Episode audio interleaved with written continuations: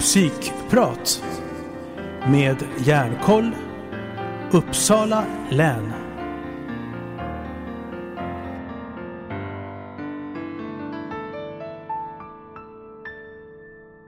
Välkommen till Psykprat med Järnkoll Uppsala län. En podd där vi vågar prata om psykisk ohälsa för att öka kunskapen och få fördjupad förståelse för våra olikheter. På så sätt kan vi ta död på fördomar, bryta isolering och göra skillnad. Jag som pratar heter Veronica Runesdotter Malm och är Hjärnkollambassadör. I detta avsnitt kommer jag tillsammans med två Hjärnkollambassadörer att prata kring tema ångest där vi alla har tre egen erfarenhet. Ångest är en stark känsla av obehag eller oro i kroppen. I grund och botten är ångest en naturlig reaktion vid hot eller fara. Kroppen signalerar att något inte står rätt till och att du ska söka skydd. Det kallas för en alarmreaktion och den styrs av den delen av ditt nervsystem som du inte kan kontrollera. I vårt trygga samhälle idag är den varningsmekanismen inte lika användbar men av någon anledning triggas reaktionen ibland ändå och signalerar i situationer där den inte behövs. Var tredje kvinna och var femte man kommer någon gång att drabbas av ett ångestsyndrom. Samhällskostnaden för dessa ångestsjukdomar räknas till cirka 14,8 miljarder per år i form av nedsatt produktivitet, ökad sjuklighet och dödlighet samt ökad konsumtion av vård. Ångest ingår i alla psykiatriska diagnoser. Oavsett vad som orsakat ångesten så kan man få hjälp.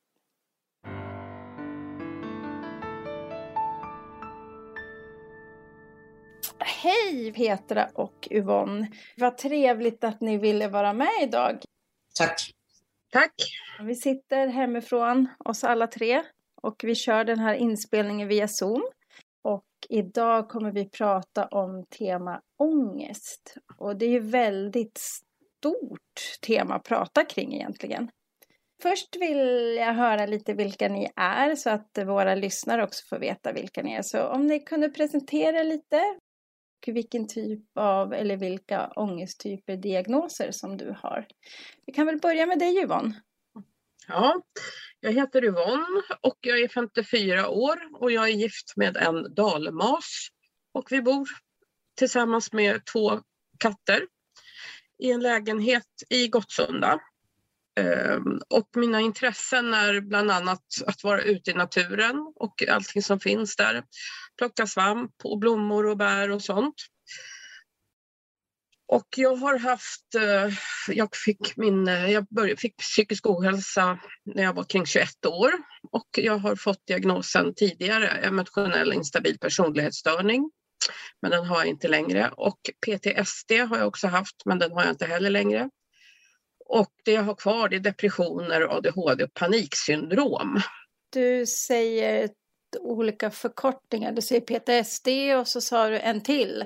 Ja, PTSD är posttraumatiskt stresssyndrom och det, det kommer sig av att man varit med om ett trauma och jag har haft trauma i barndomen. Mm.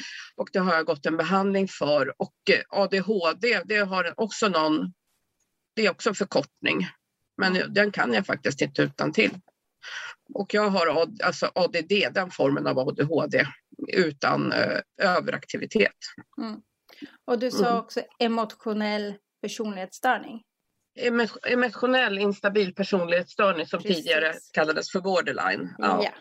Jag ville mm. bara att vi skulle förtydliga lite, för borderline är ju ett gammalt ord som inte längre Ja, det används. kanske är mer känt mm. än det här andra. Mm.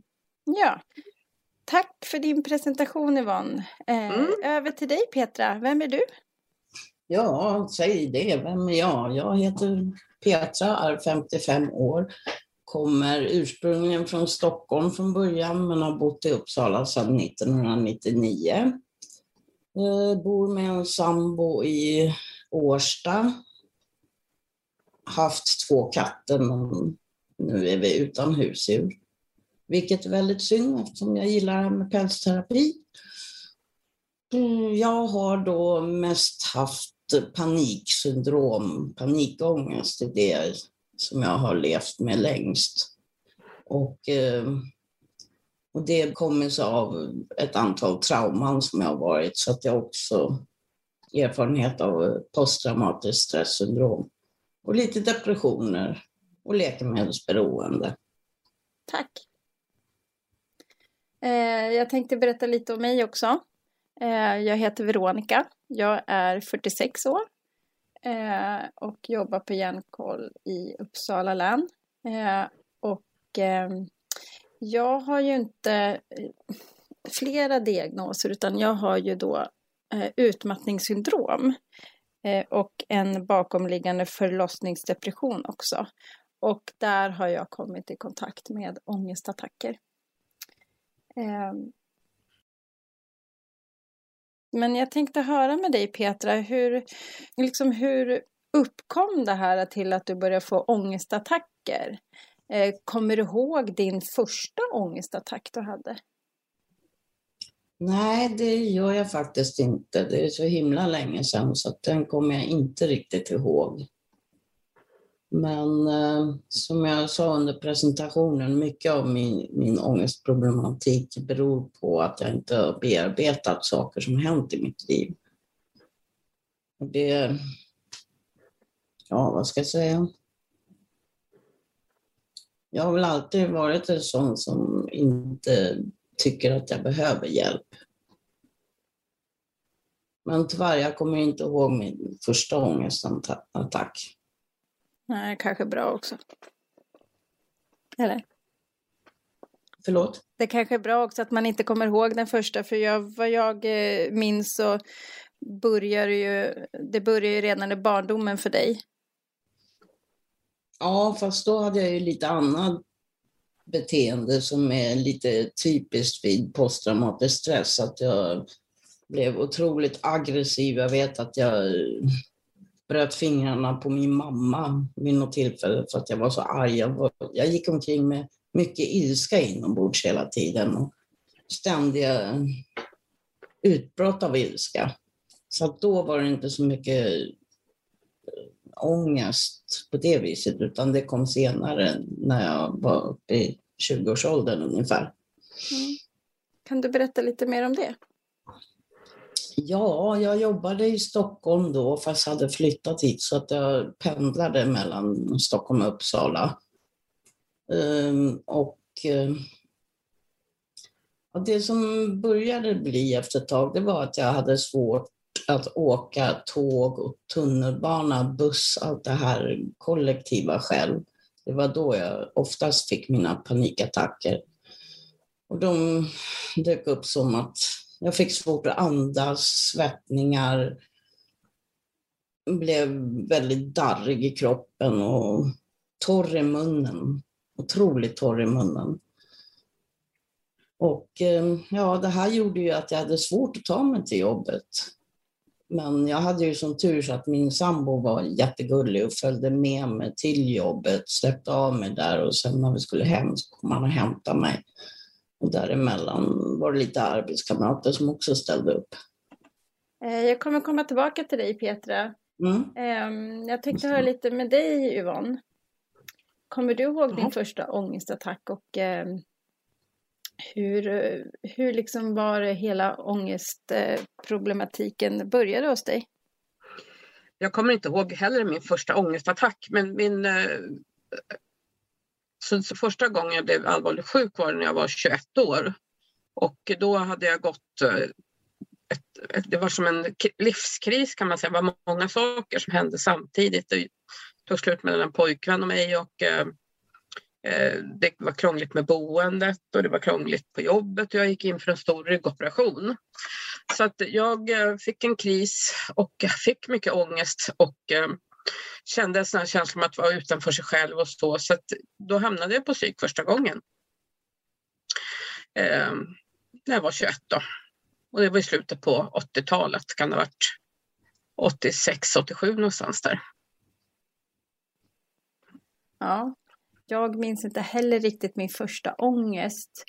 Ehm, men när man har så här i efterhand reflekterat så tror jag att det var någon gång när jag blev arbetssökande för första gången när eh, jag fick förslitningsskador faktiskt. Ehm, jag hade ju väldigt mycket ehm, tryck över bröstet till och från. Jag var ju hemma väldigt mycket och eh, hade inte så mycket, eller så stort socialt nätverk för jag var nyinflyttad i Uppsala. Eh, och kommer ihåg att jag kände att trycket över bröstet, jag hade svårt att svälja, eh, mådde väldigt illa emellanåt och, sö och sökte hjälp faktiskt. Det jag minns var att inte en enda läkare frågade mig hur jag mådde. Eh, utan mm. man letar bara efter fysiska symptom och det blev både sån här gastroskopi och kontraströntgen men man hittade ingenting. Och Eh, det är så här på senare tid jag har förstått att det var ju ångest jag hade. Ja. Som, eh, som inte startade hela. Så jag tror i alla fall att det var där någonstans. Och då var jag 30 plus när jag eh, fick mina första ångestattacker. Mm. Mm. Eh, lite mer om ångest tänkte jag på. Eh, jag tänker gå tillbaka till dig Petra. Mm. Eh, mm. eh, nej men jag tänker lite på, du har, jag har ju hört lite på din historia till, ja, förut när du har föreläst och så. Eh, det var ju något som hände när vet du, du var liten som kan ha varit en upp, ett upphov till att du har fått ångest när du blivit äldre. Ja. Jo men eh, det är som jag var inne på att trauman är ofta starkt förknippade med just ångest. Och eh, det som hände när jag var liten, då jag var fem år, det var ju att, att jag bevittnade hur min pappa försökte döda min mamma. Och det där har jag liksom egentligen aldrig bearbetat. Så att nu i vuxen ålder så har jag ju förstått hur mycket det har påverkat mig och att det förmodligen var det som senare utlöste ångestproblematik.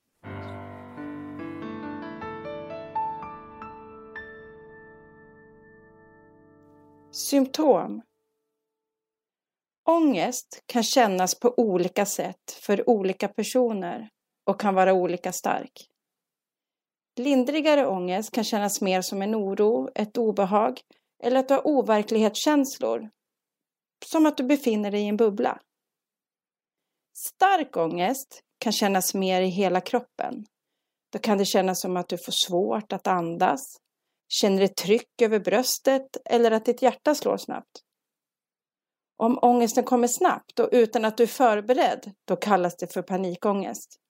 Och det som då händer när ångesten kommer kallas för en panikattack. Ångest går alltid över efter en stund, men kan komma tillbaka.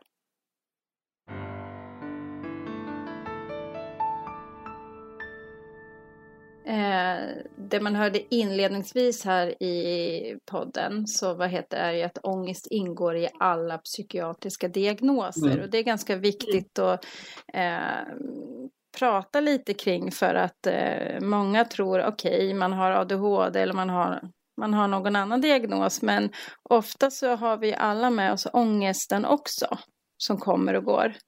Ja, så är det ju. Den finns ju i alla diagnoser som sagt var och ja, de flesta människor har väl någon gång känt på ångest. Ja. Skulle jag tro. Mm. Så det är ju inte alltid man har fått en ångestdiagnos. Nej, precis. Det är det ju inte. Och ähm, ja, och jag tror det är många som har ångest utan att man vet om det, att det är, att det, är det. För eh, vi var inne lite på symptom här också. Eh, du, mm. du, du, du nämnde ju några symptom som du hade, Petra. Ja. Eh, och eh, det vi vet är ju att många tror ju att det är fysiskt, att det är en hjärtinfarkt som är mm. på gång. Ja, många har svårt att skilja på hjärtinfarkt och panikångestattacker. Mm. Det påminner ju lite om varandra. Ja. Symptombilden. Kan ni förklara lite vad skillnaden är på en äh, ångestattack och en panikångestattack? Oj. Ja, det är lite svårt att gå så snabbt, men om man tänker alltså en, en panikångestattack så kan det ju vara ofta relaterat till någonting. Alltså det, det, först kommer ju ganska plötsligt och växer upp och blossar upp och blir väldigt jobbigt fort. Just det här med att man att tryck över bröstet, man kan få ont, man är rädd att man ska dö. Eh, man vill fly från situationen eh, på en gång.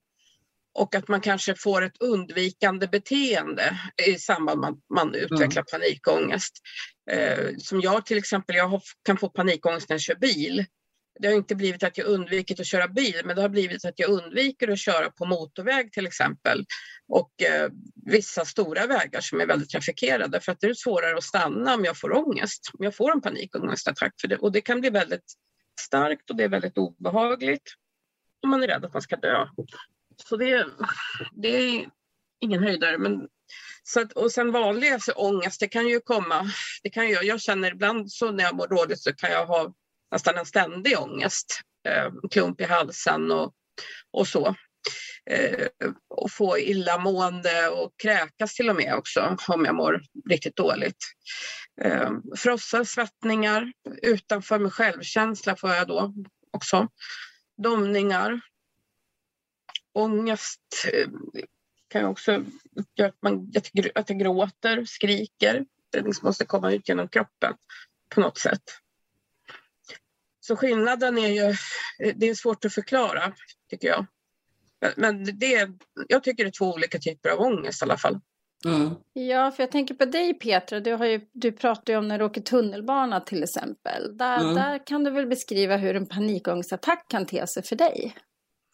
Ja, mm, det var väl så att eh, allting funkade bra till en början när jag åkte ett antal stationer med tunnelbanan. Och sen plötsligt, precis som Yvonne säger, så dök den här panikångesten upp. Jag fick jättesvårt att andas, fick ingen luft och blev kallsvettig. Och det är just den här paniken. Och sen det gick ju så långt vid några tillfällen, eller något tillfälle i alla fall, att jag var på, på väg att dra i nödbromsen på tunnelbanan för att jag kände att jag måste bara ut nu. Mm. Jag kan inte vara kvar. Så där är det ju också en del med klaustrofobikänslor och sånt. Men just den här panikkänslan, den är fruktansvärt jobbig.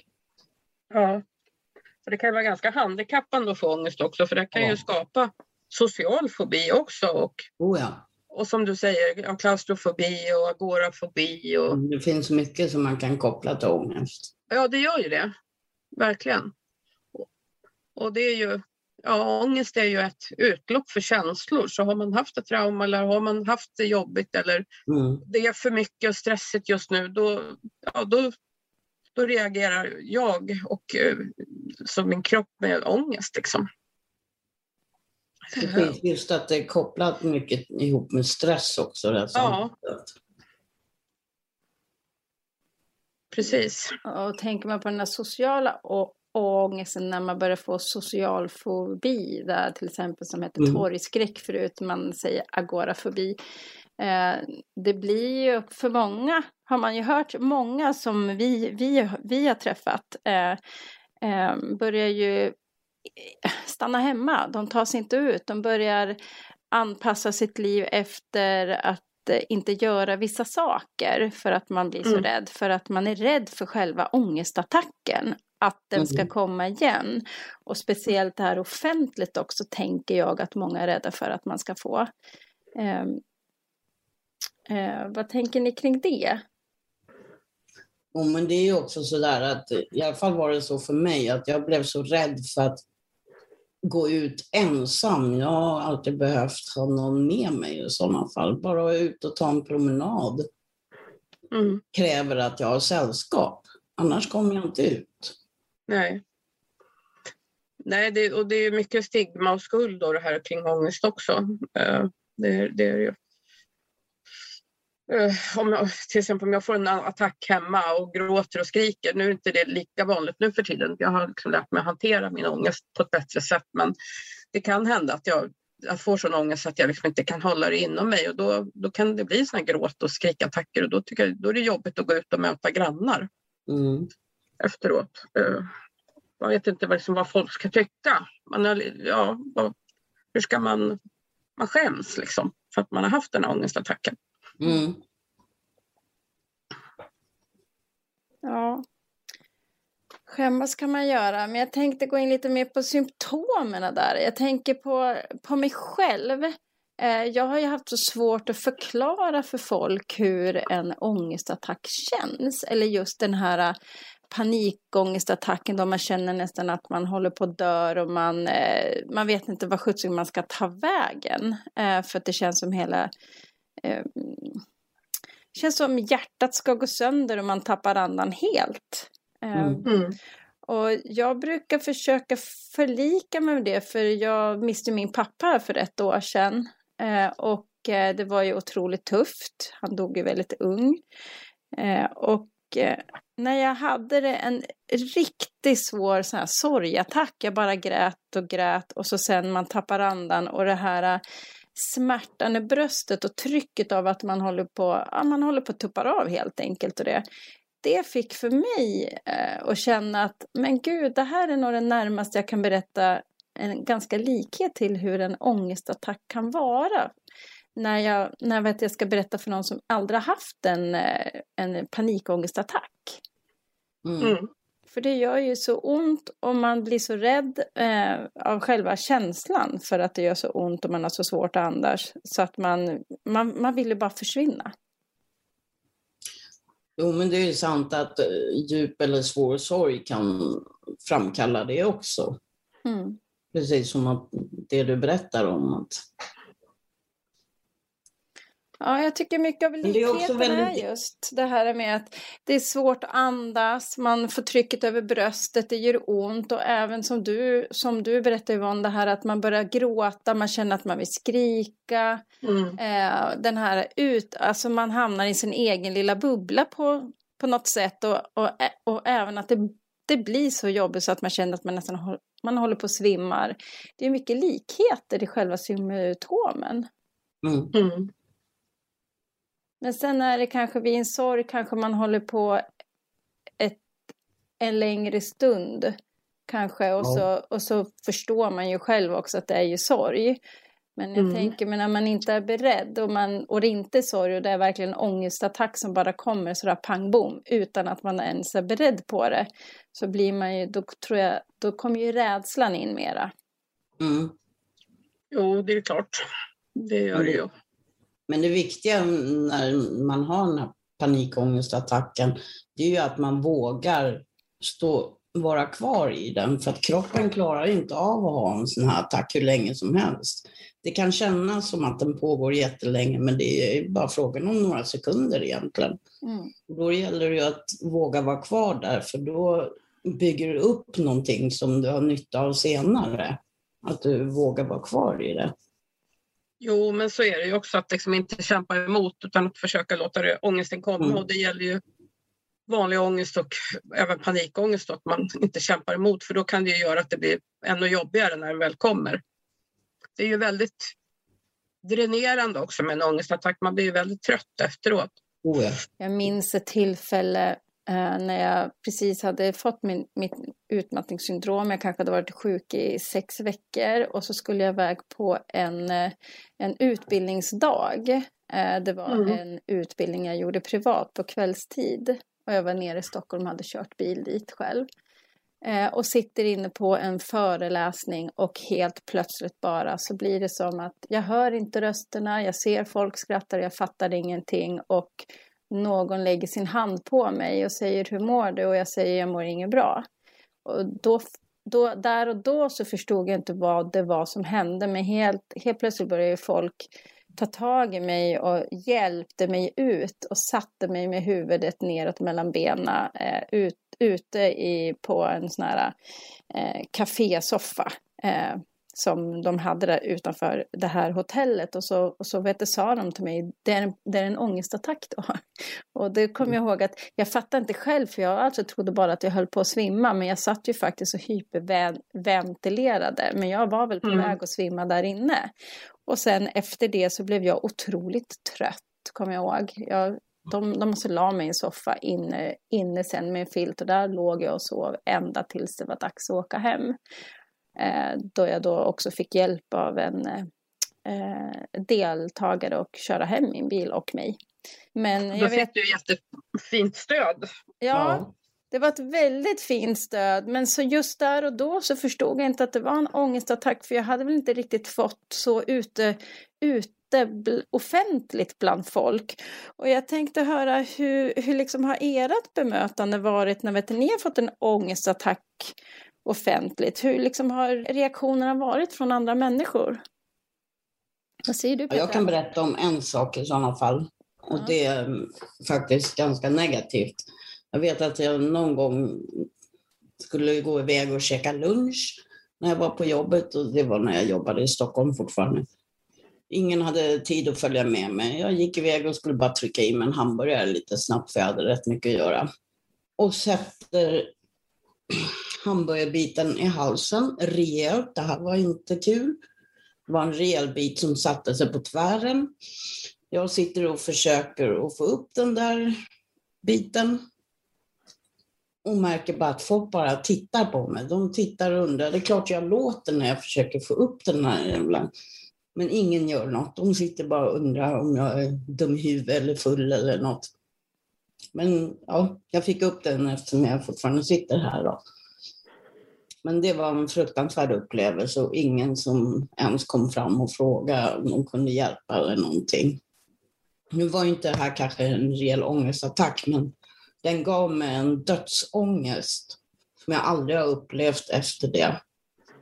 Mm. Och just den här besvikelsen, alltså har man varit med om trauman från början så har man ändå svårt att lita på människor och nu blev det ju ännu värre eftersom, ingen, eftersom jag inte fick någon hjälp där. Ja. Vad hade du önskat att, de, eh, att uh, människorna runt omkring hade gjort?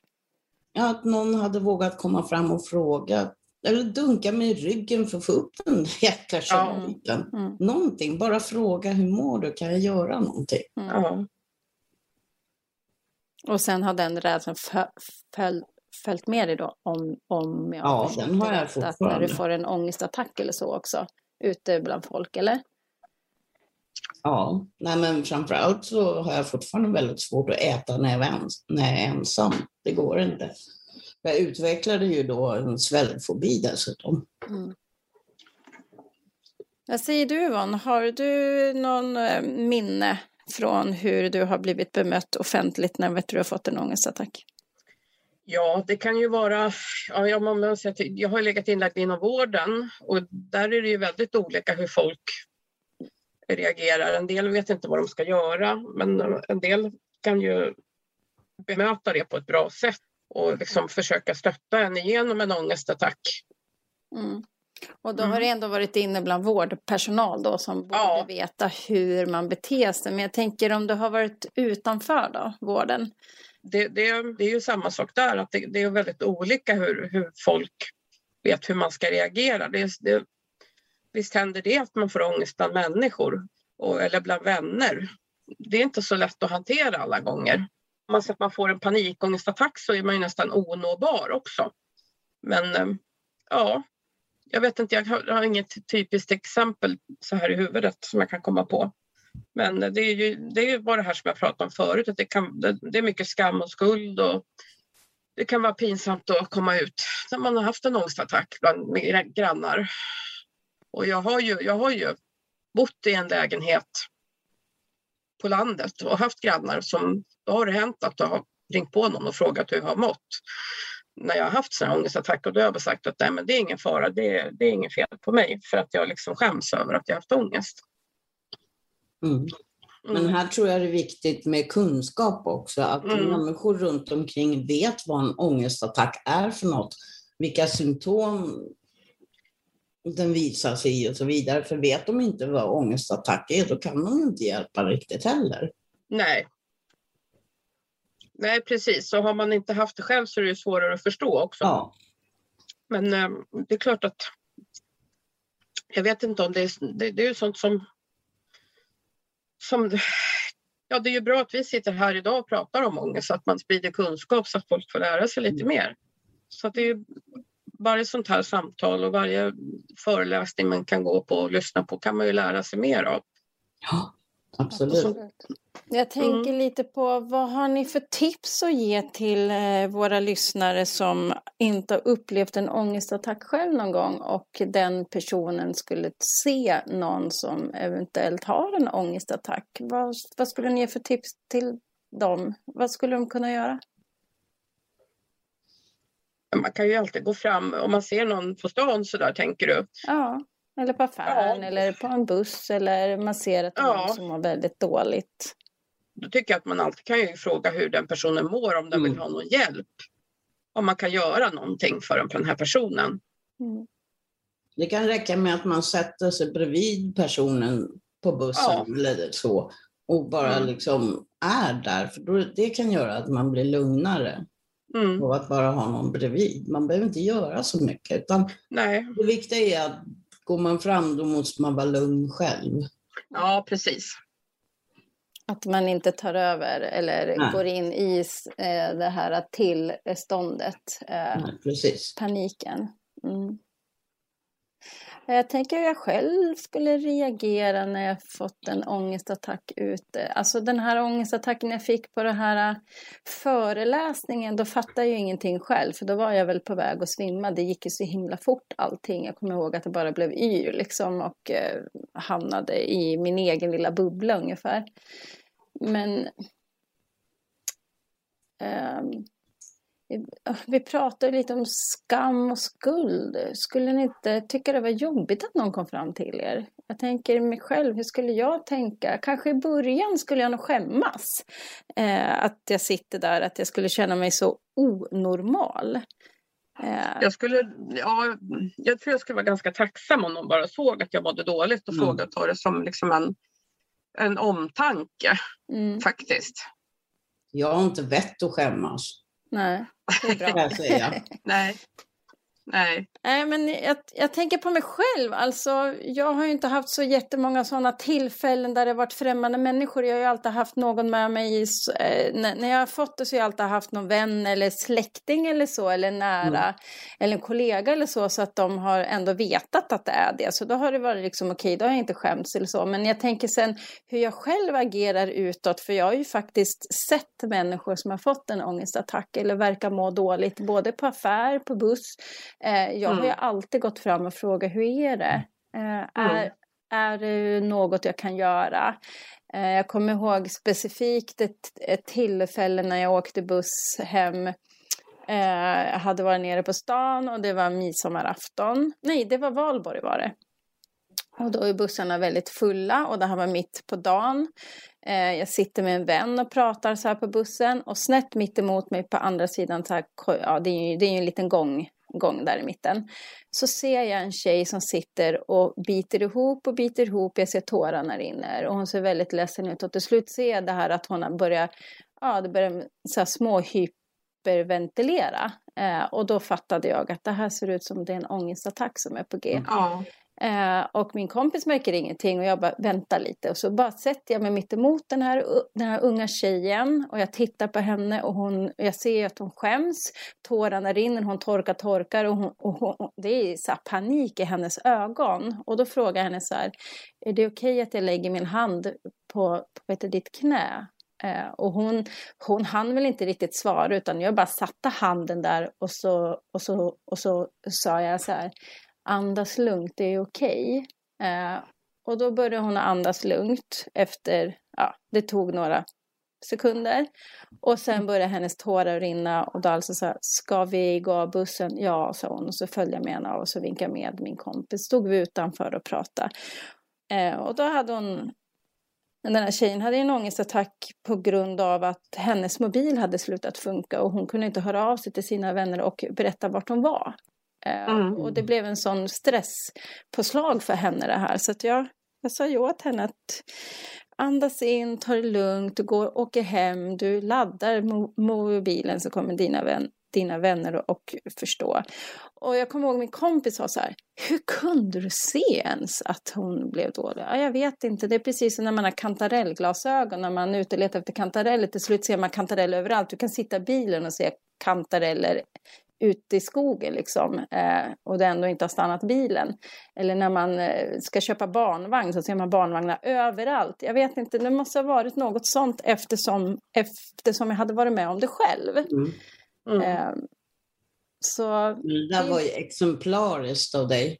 Ja, men det är inte alltid man ser det här, för jag har inte varit så innan. Jag tror inte jag hade märkt henne eller vågat ens gå fram annars. Nej, men det tycker jag var jättebra gjort. Ja, Det tycker jag. mycket bra. Mm. Och det håller jag med Peter om, det var exemplariskt. Alltså det, det är precis så man kan göra. Och man frågar först liksom, så att det är okej. Mm.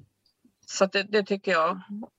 För det är ju inte att tränga sig på ty- heller, utan det är ju faktiskt att visa medmänsklighet. Ja, visst. Och hon tackade ju också och sa, sa att det var skönt liksom att få Ja, prata. ja. Eh, Men jag hade väl, jag har för mig att jag hade tankarna till att jag var rädd att den här tjejen går hem och ska ta sitt liv eller någonting, gick i Mm. självmordstankar genom att de satt och såg så förstörd ut. Det såg, Mm. Alltså jag hade förväntat mig att det var något ännu värre än att bara mobilen inte var, att den hade laddat ur och inte kom åt sina kompisar liksom. Men Men det kan liksom bara vara det som utlöste ångesten. Det kan ju vara någonting annat som ligger bakom det liksom egentligen. Men, ja, ja. absolut. Nej, men ångest är tycker jag, det är bland det värsta som finns. Men samtidigt så, så ligger det mig varmt om hjärtat att kunna prata om. Just för att eh, man anser att det är lite fult med ångest och man pratar inte så mycket om det. Och att ibland man kan bagatellisera liksom att det är bara lite ångest, det är inget farligt. Men, men det är, och det kanske det inte är, men det är förbaskat jobbigt. Eh, att utstå ångest med alla de här symptomen, för alla de här fysiska symptomen som man får, de finns ju där. Det blir tryck över bröstet och det blir ont och, och skakningar och darrningar och ja, de finns ju där på riktigt, frossa eller svettning eller vad det än är. Så det, det, är- det är väldigt jobbigt, jobbigt att få ångest. Mm. Men det är också ett viktigt system vi har i kroppen för det är ju, det är en, en, det är en hop med känslor liksom som kommer ut. Och det, det, det står ju för känslor. Och man måste ju våga visa känslor att det måste få komma ut om det har varit jobbigt ett tag. Liksom. Och, och även fast jag har haft mycket ångest genom alla år och eh, mått dåligt så skulle jag inte vilja by- byta ut mitt liv mot någon annans liv. För jag har lärt mig så mycket av min egen psykiska ohälsa och träffat så mycket bra människor på träffpunkter och, och så. Fina människor som har kommit liksom långt med sig själva och det har blivit en del av mig och min person Mm. att leva med den här psykiska ohälsan. Och jag tänker också på eh, det här just med ångest, att man ska ta ångest på allvar. För eh, ångesten är inte bara, nu visar jag så här med fingrarna lite citat, det är ju inte bara lite ångest, utan ångest är Mm. verkligen ångest. Det är ju så Mm. lätt att vi använder det här ordet också felaktigt, att det har blivit som ett slags modeord. Eh, att man använder det, åh, jag har lite ångest för jag ska ha, jag har tenta idag, liksom. Mm. Eh, vad tycker ni om det? Att man, att, att man använder det så? Är det okej eller? Men Det har ju, det, det, jag tycker inte heller att det är okej därför att det har blivit som ett modeord. Och det, är som, det finns ju andra saker som folk säger som har med psykisk ohälsa att göra. Som vi hörde på, på tv häromdagen. Jag blir så schizofren av det här och det använder man ju verkligen fel också. Eller blir lite deppig. Och, och, det, är ju, ja, och det, är ju, det kan ju bli helt fel. Alltså kunskapsmässigt så blir det ju helt fel. Mm. För Mm. det är inte så man är när man har schizofren. Eller det, är inte, eller, det är inte så det är med riktig ångest, att man har svårt att välja mellan en gul eller en grön t-shirt. Det är liksom inte riktigt det som är ångest. Ja, men jag kan berätta lite kort om, om en, en händelse som jag reagerar oerhört starkt, starkt, starkt på. Och det var när jag var och skulle handla lite i Årstahallen här borta och står i kön och ska betala. Och det står två unga tjejer framför mig. Och så hör jag hur den ena säger, tänk om jag inte har tillräckligt med pengar nu. Om jag inte kan betala nu så går jag hem och tar livet av mig. Jag bara, men snälla! Oj. Ja. Då höll jag på, jag vet inte, nästan klappa till henne. Mm. Då tar man inte det här med självmord heller på allvar, liksom, eller självmordsförsök. Nej. Det var lite väl drastiskt ja. åtgärder. Ja. Men jag tänker lite så här att om man inte har varit med om, om, om något eh, eh, något liknande som vi, som vi har varit med om eller andra med olika diagnoser och har haft ångest eller man har depression eller till och med schizofreni. Alltså, eh, jag tror att det handlar om okunskap. Man har ingen förståelse vad, vad liksom det är man säger. Det är ju likadant när man mm. skämtar om CP-skada eller handikappade ja, eller att mm. man häver ur sig väldigt mycket. Eh, oh, jag blir så deppig för att den klänningen fanns inte på Lindex ja. typ. Eh, det är lätt att man slänger ur sig de här grejerna men att, eh, och jag tror att vi som har varit med om olika saker tar det lite hårdare kanske. Ja, Jo, men det gör man ju. Man, man tar det ju lite, lite som med tån eller vad man ska säga. Något åt det hållet liksom. Mm. Uh, för, för det är ju inte, det är inte bara lite ångest eller det är inte Nej, och sen är det väl lite, tänker jag, så här kring media. Media är ju väldigt duktiga på, att, på att använda eh, diagnoser mm. väldigt mycket och bara slänga ur sig som ingenting liksom. Um, och det gör väl också att det blir mer eh, accepterat att få använda det, eller att man, man använder det väldigt allmänt. Eh, men man egentligen inte förstår vad eh, hela bakgrunden är. Mm. Kunskap ja, men det. Är ju... det. Ja, men det, det är en sak när folk utan kunskap gör så här. Men jag har ju varit med, jag har jobbat mycket med brukarinflytande och suttit på brukarråd. Men när till och med personal där och chefer säger att ja, det var lite, lite ångest har vi väl alla. Det har de ju slängt ur sig några gånger. Ja. Då har jag nästan rest på mig och gått därifrån. Mm. Ja. Förstår man inte. Och då tycker jag det är ännu värre när det är liksom människor som jobbar med de här patientgrupperna. Mm. Ja, det och bara ju... uttrycka sig så, ja. Ja. Mm. Precis. Vad tror ni tjejer, ska vi ta en liten paus? Det kan vi göra, absolut.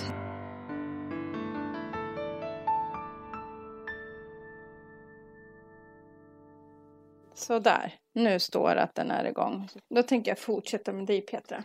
Kör hårt.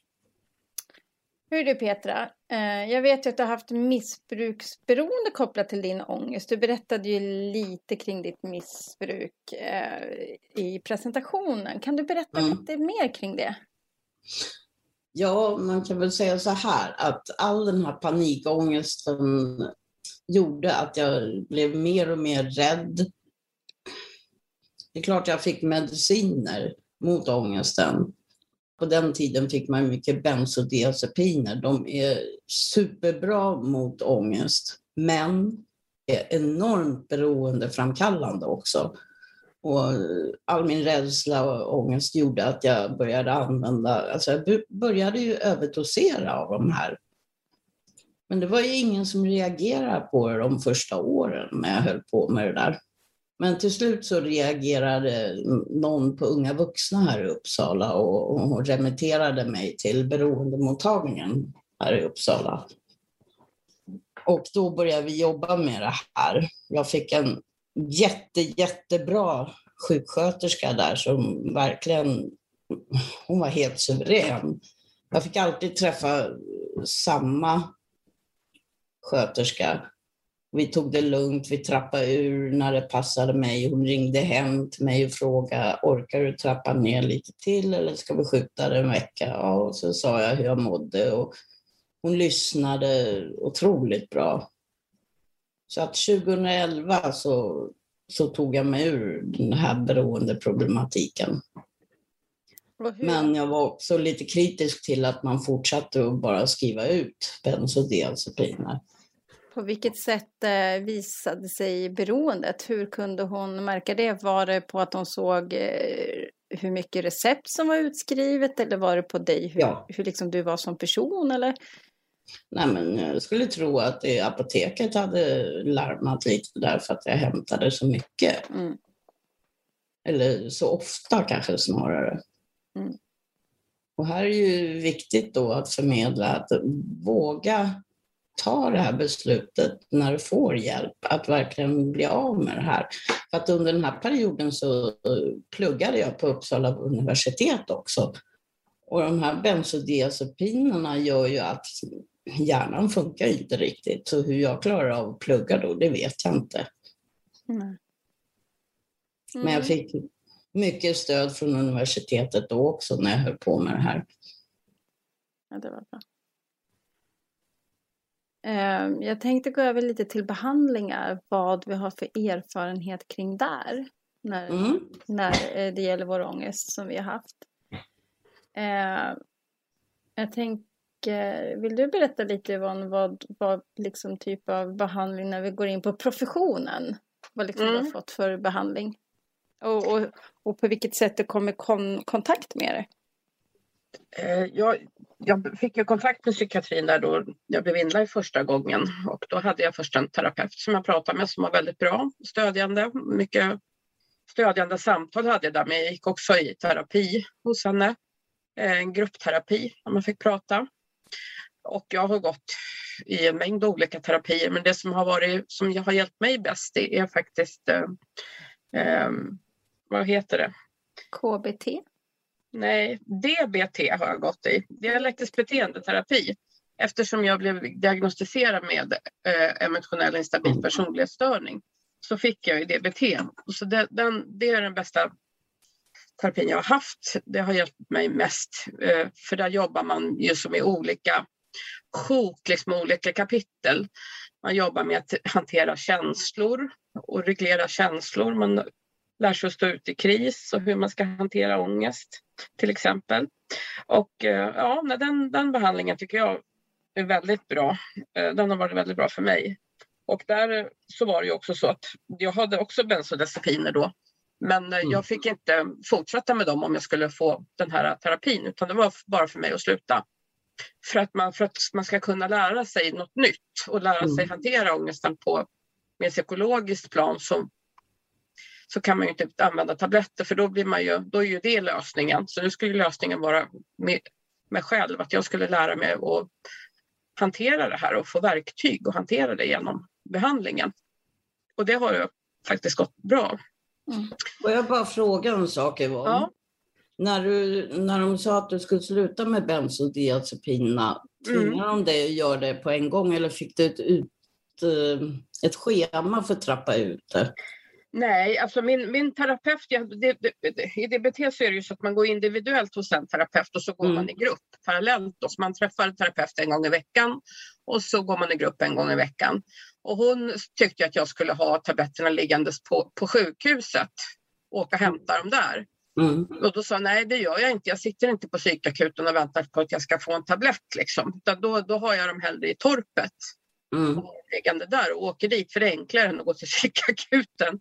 Men eh, så, så, så gjorde jag faktiskt och jag hade inte jag fick ju trappa ut dem lite successivt för sen var det ju under en sommarperiod när inte jag hade kontakt med min terapeut och då hade jag kanske inte så mycket mer val än att använda benzo just då.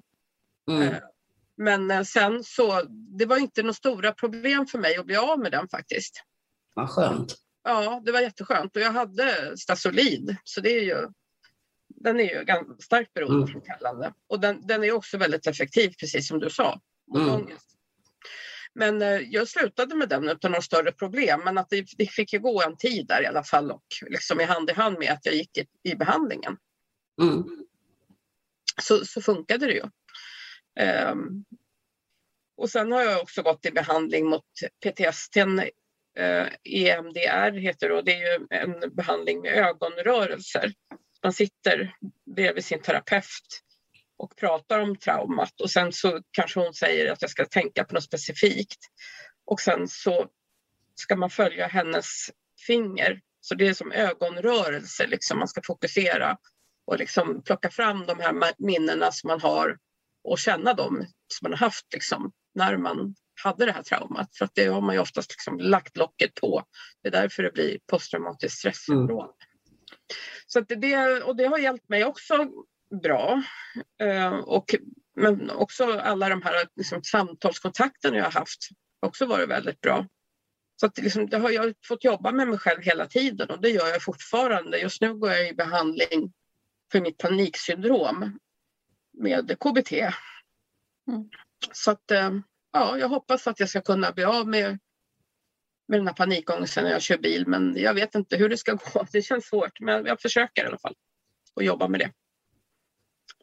Och sen tycker jag ju förstås att för mig har det hjälpt väldigt mycket att vara ute i naturen och uh, någonting som jag fick lära mig i DBT, det var ju att lindra med mina fem sinnen. Ja, det är det här med smak, hörsel, syn, känsel, doft. Och uh, ja, iskallt vatten brukar vara jättebra. Brukar du mm. göra det? Vad gör du då? ja, det, jag lärde, alltså det jag gjorde när jag gick i den här behandlingen var att jag duschade kallt ibland. Och någon gång när jag fick en sån här stark ångest då, då duschade jag med kläderna på mig för att få ner ångesten. Mm. Kallt vatten. Ja, jag har hört att värme lugnar också. Ja, jag, jag har nog snarare den erfarenheten. Det kan man också göra. Man kan ju värma, man kan ta ett varmt bad, det brukar jag också göra. Det är också en form av ett sätt att lugna strategi ner som jag har haft. Liksom. Mm. mm. Du då Petra, om vi går in på dig, vad är det för typ av behandling du har haft om vi går in på profession? Och hur kom du i kontakt med det? Eh, ja, KBT har jag ju gått och det var tack vare min dåvarande arbetsgivare som faktiskt betalade den behandlingen åt mig. Och den är väldigt effektiv när man steg för steg får jobba med sin panikångest. Att ena dagen sitter man med terapeuten i samma vagn på tåget, nästa gång så sitter man en bit ifrån och, och så vidare. Att man stegvis jobbar med det här. Eh, och sen har jag jättebra norsk psykolog när jag bodde i Stockholm. Och det hjälpte också mycket. Han försökte ju framförallt att få mig att prata om mina trauman och det har nog inte varit lätt att få mig att öppna mig där. För, att, eh, för mig har det alltid varit frågan om att stänga ner känslorna och jag brukar ju säga att jag känt mig avstängd känslomässigt hela livet. Mm. Det gjorde jag väl då också, men på något sätt lirkade han nog på ett skickligt sätt så att jag ändå nämnde någonting. Mm. Det är väl de två grejerna jag har Ja, och en beteendevetare har jag gått hos också för att ändra beteende och tankemönster. Ja, ni har ju fått lite mera äh, äh, terapi kan man säga, eller behandlingar att följa. Eh, mm. Jag själv har ju bara varit inom eh, primärvården. Jag har ju inte blivit kopplad någonting till psykiatrin med min, med min utmattning och så. Men jag hade i alla fall en kurator som jag gick hos i, eh, vad blir det, i fem års tid. Och det var ju väldigt skönt att ha en och samma person. Det blev ju riktig kvalitet och kvantitet på det hela. Och jag har ju alltid varit en person som har utmanat mig själv. Så istället för att jag blev rädd eh, så har jag utmanat mig istället. Eh, pushat mig att ta ett steg längre till exempel. Jag kan ta som exempel eh, ut och gå promenad. Så kunde jag vara rädd att få en ångestattack och eh, var rädd att jag inte skulle orka ta mig hem igen också.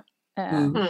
Eh, så jag hade ju alltid samma, samma sträcka att gå, men då var det en sträcka jag visste hur lång den var. Så jag började en liten bit och så gick jag hem och så kunde jag hålla på så. Så visste jag där fanns en sten, så skulle jag få ångestattack så kunde jag gå och sätta mig där. Eh, jag jobbade lite så. Det kan ju också vara tack för att jag har eh, utbildat mig, eller jag var utbildad hälsopedagog. Så jag hade ju lärt mig lite det här med ta små steg, att det är lilla stegets kraft. Mm. Och eh, jag kommer ihåg när jag då var i Stockholm och hälsade på en väninna så kom en kompis till henne och så skulle vi ut och gå en promenad och jag ställde ju tusen frågor. Hur långt ska vi gå? Kan man stanna någonstans? Och jag kände paniken komma redan innan jag skulle mm. ut och gå. Eh, men så sa jag det liksom att ni får vara beredd på att vi kanske måste tvärvända. Eh, utifall att jag känner att jag inte orkar och att jag är på väg att få en ångestattack. Och de sa visst, fine liksom. Och bara för att jag fick det bekräftat av dem så, ja, jag fick ingen ångestattack i alla fall och vi gick den sträckan vi hade bestämt. Eh, men sen dagen efter skulle vi ut och gå igen och då, då alltså sa jag att nu går vi längre. Eh, då tog jag det lilla extra steget. Eh, det, ja, det har varit en strategi för mig i alla fall och eh, utmana mig själv. Och det är väl det jag också hört att när man har agorafobi till exempel, att man är rädd ute bland människor så kan man träna. Man kanske är rädd att ta sig in i, i affärer. Man kanske börjar med att man åker eh, bil dit, men man är bara utanför. Man sitter kvar mm. i bilen, man är så gång går inte ut, men man är där bland alla människor och så. Och så åker man hem. Att man tar ett litet, litet steg och till slut kanske man står utanför affären, men man behöver inte gå in. Eh, det är väl lite så som jag har jobbat och det är väl lite så som ni också har jobbat men att ni då har haft hjälp av eh, via olika beteendeterapier. Mm. Det är ju så man jobbar inom KBT. Mm. Ja, jag skulle, bara, jag skulle vilja inflika att man, det är ju man själv som gör det största jobbet. Även mm. om man går i terapi och har en terapeut så är det ett enormt jobb man måste lägga ner själv för att komma någon vart.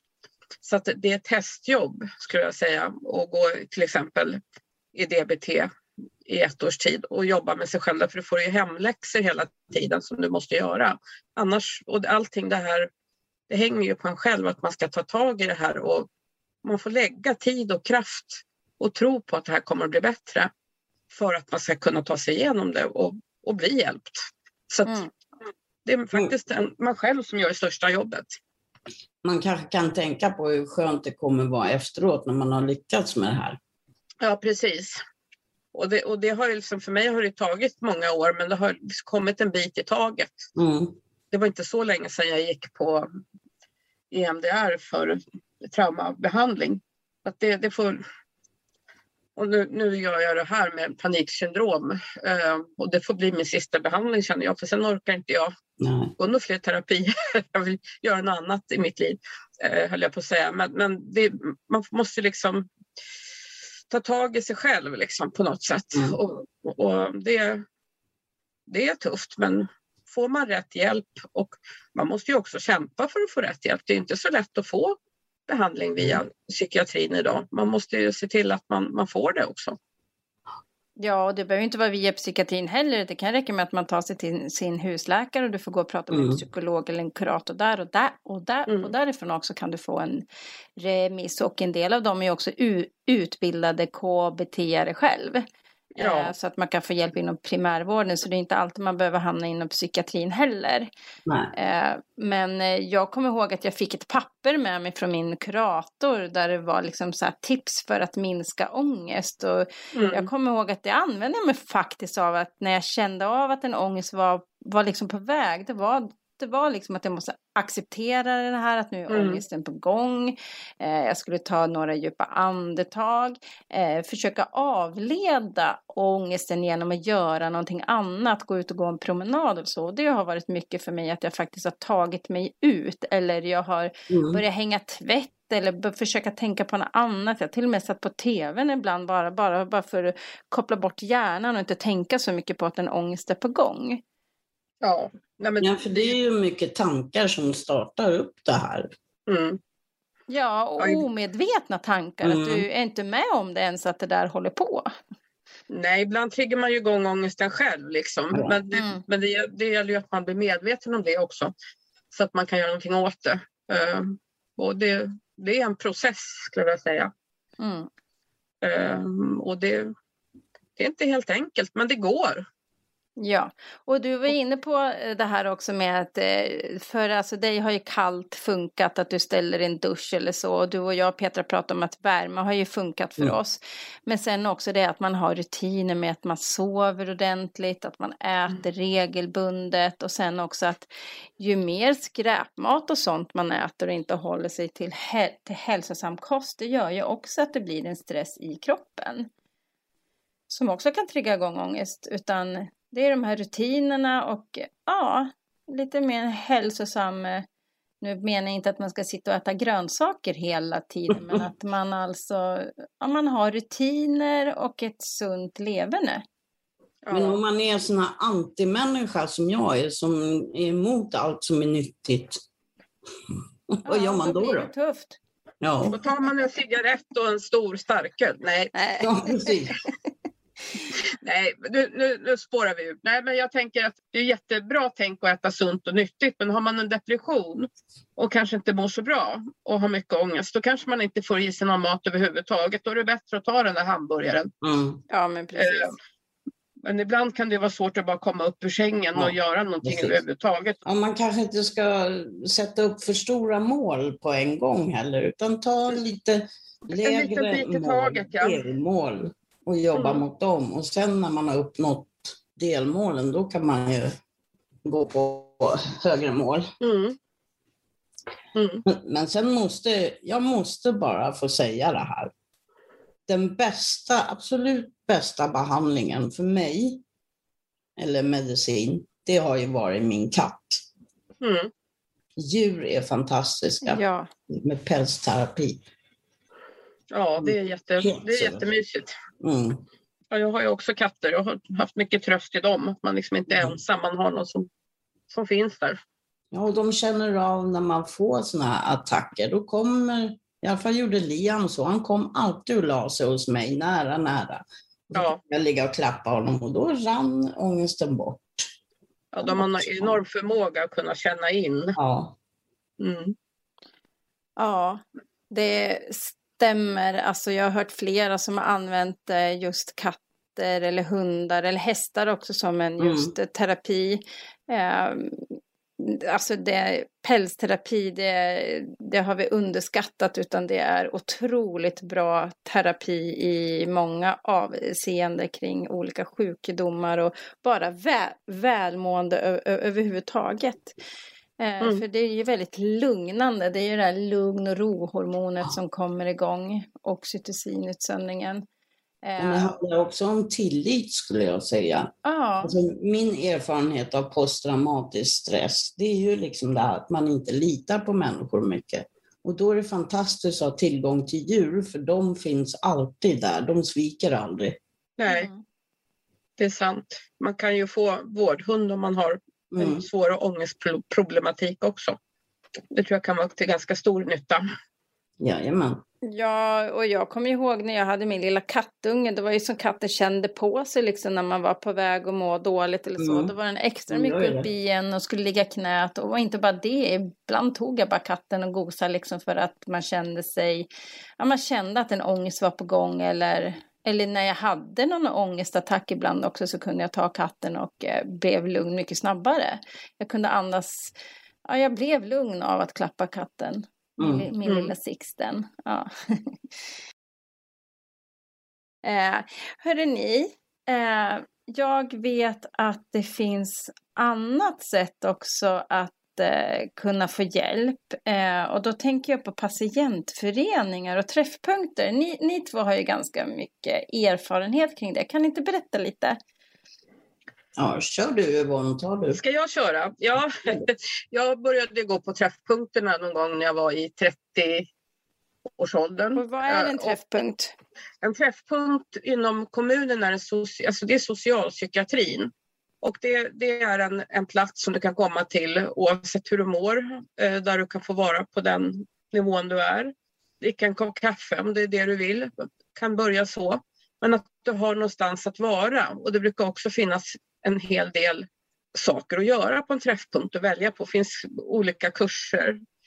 Det finns eh, olika aktiviteter som man anordnar på träffpunkterna. Det kan vara resor, det kan vara eh, kräftskiva eller det kan vara alla möjliga olika event.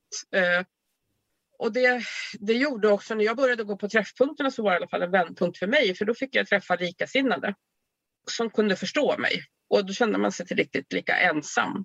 Och det bröt också isolering för att vara, från att vara hemma när man var långtidssjukskriven. Och sen så eh, har jag varit med i en förening, eller fortfarande med i en förening som heter Träffpunkternas intresseförening där jag har varit ordförande. Men sen finns det också de här patientföreningarna som jag tror också kan vara till stor nytta. Som Balans och så vidare. OSS och så. OSS, det står ju för Ångestsyndromsällskapet va? Mm. Vad säger du Peter, vad har du för erfarenhet? Har du varit på någon träffpunkt någon gång? Nej, oj ursäkta. Nej, jag har väl inte rört mig så mycket på träffpunkter. Jag kanske har besökt dem någon gång, men jag vet att de funkar oftast väldigt bra för många. Så att jag instämmer i det Yvonne säger, de gör otrolig nytta. Men också med patientföreningar, men de funkar väl lite grann likadant tänker jag när man har medlemsaktiviteter i till exempel Balans eller OSS eller IFS och allt vad de heter. Så träffar man ju också där människor med liknande erfarenheter. Jag föredrar att säga liknande framför samma för att det är oftast inte samma upplevelser. Man pratar med varandra och utbyter erfarenhet och det gör man många gånger på träffpunkten också tänker jag. Så att det finns ganska stora likheter där. Ja, just det här att känna att man inte är ensam kan ju vara mm. ganska skönt. Men hur fick ni liksom kontakt med det här? Sökte ni själva eller vad heter det, fick ni hjälp via er läkare eller psykolog eller så? För jag tänker, som, för mig var det ingen som berättade någonting så jag gick ju hemma här, eh, jag var ju hemma med min utmattning över två år och hade inte en aning om att det fanns någonting som hette träffpunkt. Och det hade jag önskat att jag hade fått veta. Så jag bara hade vetat att jag var inte ensam som var dålig utan jag kunde åka till ett ställe, ta en fika och prata med någon eller kanske gå en gitarrkurs eller någon engelska eller bara liksom yoga. Det fanns ju massor med olika saker man kan göra på mm. de här träffpunkterna. Ja. Eh, och jag tänker det här är väldigt vanligt att det här kommer inte fram till patienter Nej. och just kanske jag tänker mig inom primär primärvården. Jag vet inte, det är kanske är mer tydligt inom psykiatrin, men inom primärvården och jag kommer ihåg, jag sa åt min kurator sista året, varför har du inte berättat? Nej, hon hade inte tänkt på det ens. Nej, men så är det tyvärr och det är nog likadant inom psykiatrin att man inte berättar riktigt om patientföreningar eller träffpunkter. Det har vi ju märkt när vi har gjort så kallade brukarrevisioner där och då kommer det fram att de får ingen information alls om sånt här. Det borde ju finnas Nej. någon eh, broschyrer eller någon ja. Eh, information på informations-tv-apparaterna som finns kring hela, alltså alla vårdcentraler mm. och sådär. Ja. Lite mer info. Ja, det är lite tråkigt. Där hoppas jag att det blir en förbättring framöver. Men, men ni som är lyssnare i alla fall så ska ni veta att det finns träffpunkter och det finns föreningar. Ut och googla, ut och sök för man hittar väldigt mycket hjälp.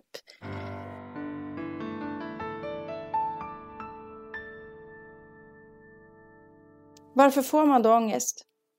Jo, ångest kan till exempel utlösas av en känsla eller en tanke som skrämmer dig eller som får dig att känna dig hotad, misslyckad, maktlös eller värdelös. Ibland kan ångest också hänga ihop med höga krav, skam eller skuldkänslor. Och det är väldigt vanligt att känna sig konstig och udda, en känsla av att det är något fel med mig. Ångest kan också utlösas om du blir sviken eller övergiven.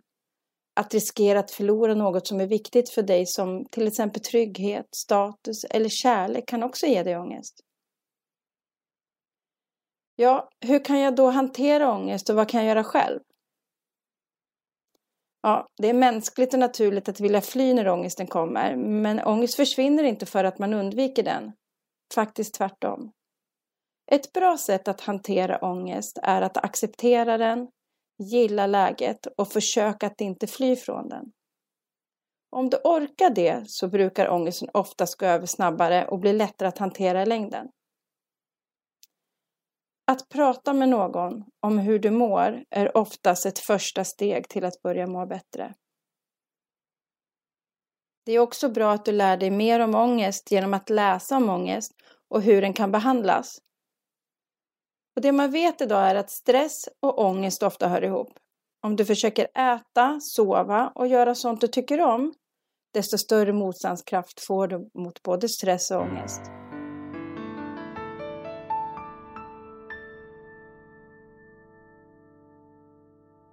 En sista sak som jag vill säga eh, innan vi avslutar, och ni kanske också vill ha en sista sak att säga, men det är att om din ångest är återkommande och du känner att det här börjar begränsa ditt liv, då ska du söka hjälp. Ja, instämmer.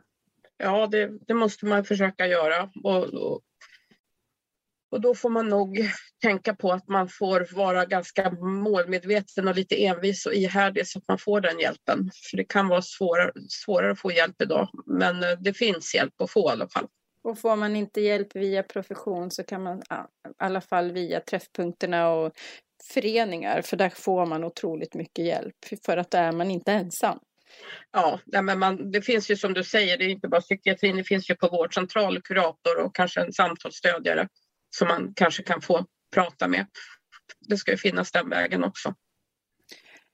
Finns det någonting du vill säga Petra till våra lyssnare, en sista sak? Våga söka hjälp när det är jobbigt och klarar man inte det själv så försök hitta någon vän eller någon anhörig som kan stötta. Det finns ju också personliga ombud som man kan ta hjälp av. Mm.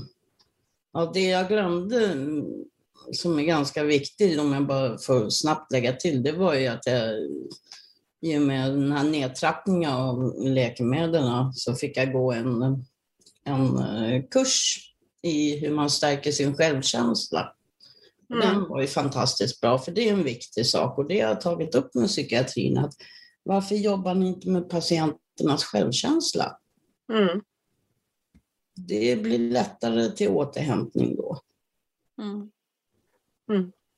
Bra. Har du någonting Yvonne som du vill säga? Det, det, finns hjälp att få och våga öppna upp och prata om ångest eh, med en vän om du har behov av att prata. Så att, för, för det lättar alltid på trycket då. Och eh, försök att inte skämmas för, för att man har någon form av psykisk ohälsa och ångest utan öppna upp och prata. Det finns hjälp och det finns mer förståelse i samhället än vad man kan tro ibland. Ja, för när man pratar om det så börjar man ju märka att det faktiskt finns väldigt många runt om en som också har det, men inte pratar om det. Och det kan vara en lättnad faktiskt att bara ja. eh, berätta. Och sen också berätta att eh, jag har ångest, eh, det kan te sig så här och det är den här hjälpen jag behöver. Eller, eller bara lämna mig i fred för jag klarar av det själv. Mm. Så här i coronatider så vet vi att det är många som isolerar sig mer och mer hemma och får mer och mer ångest. Mm. Det finns ju också många sådana här grupper på Facebook där man pratar om psykisk ohälsa. Mm. Ja. Det kan man ju också delta i.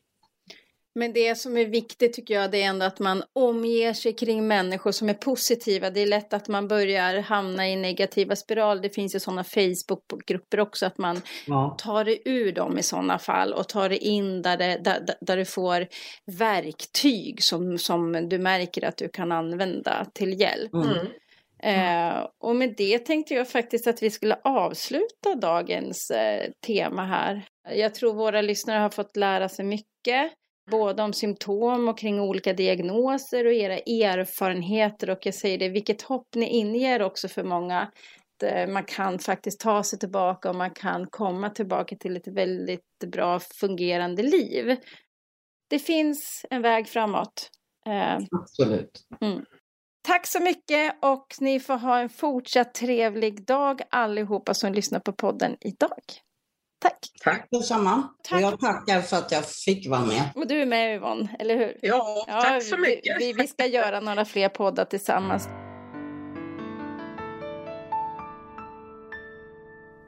Hen, ångesten.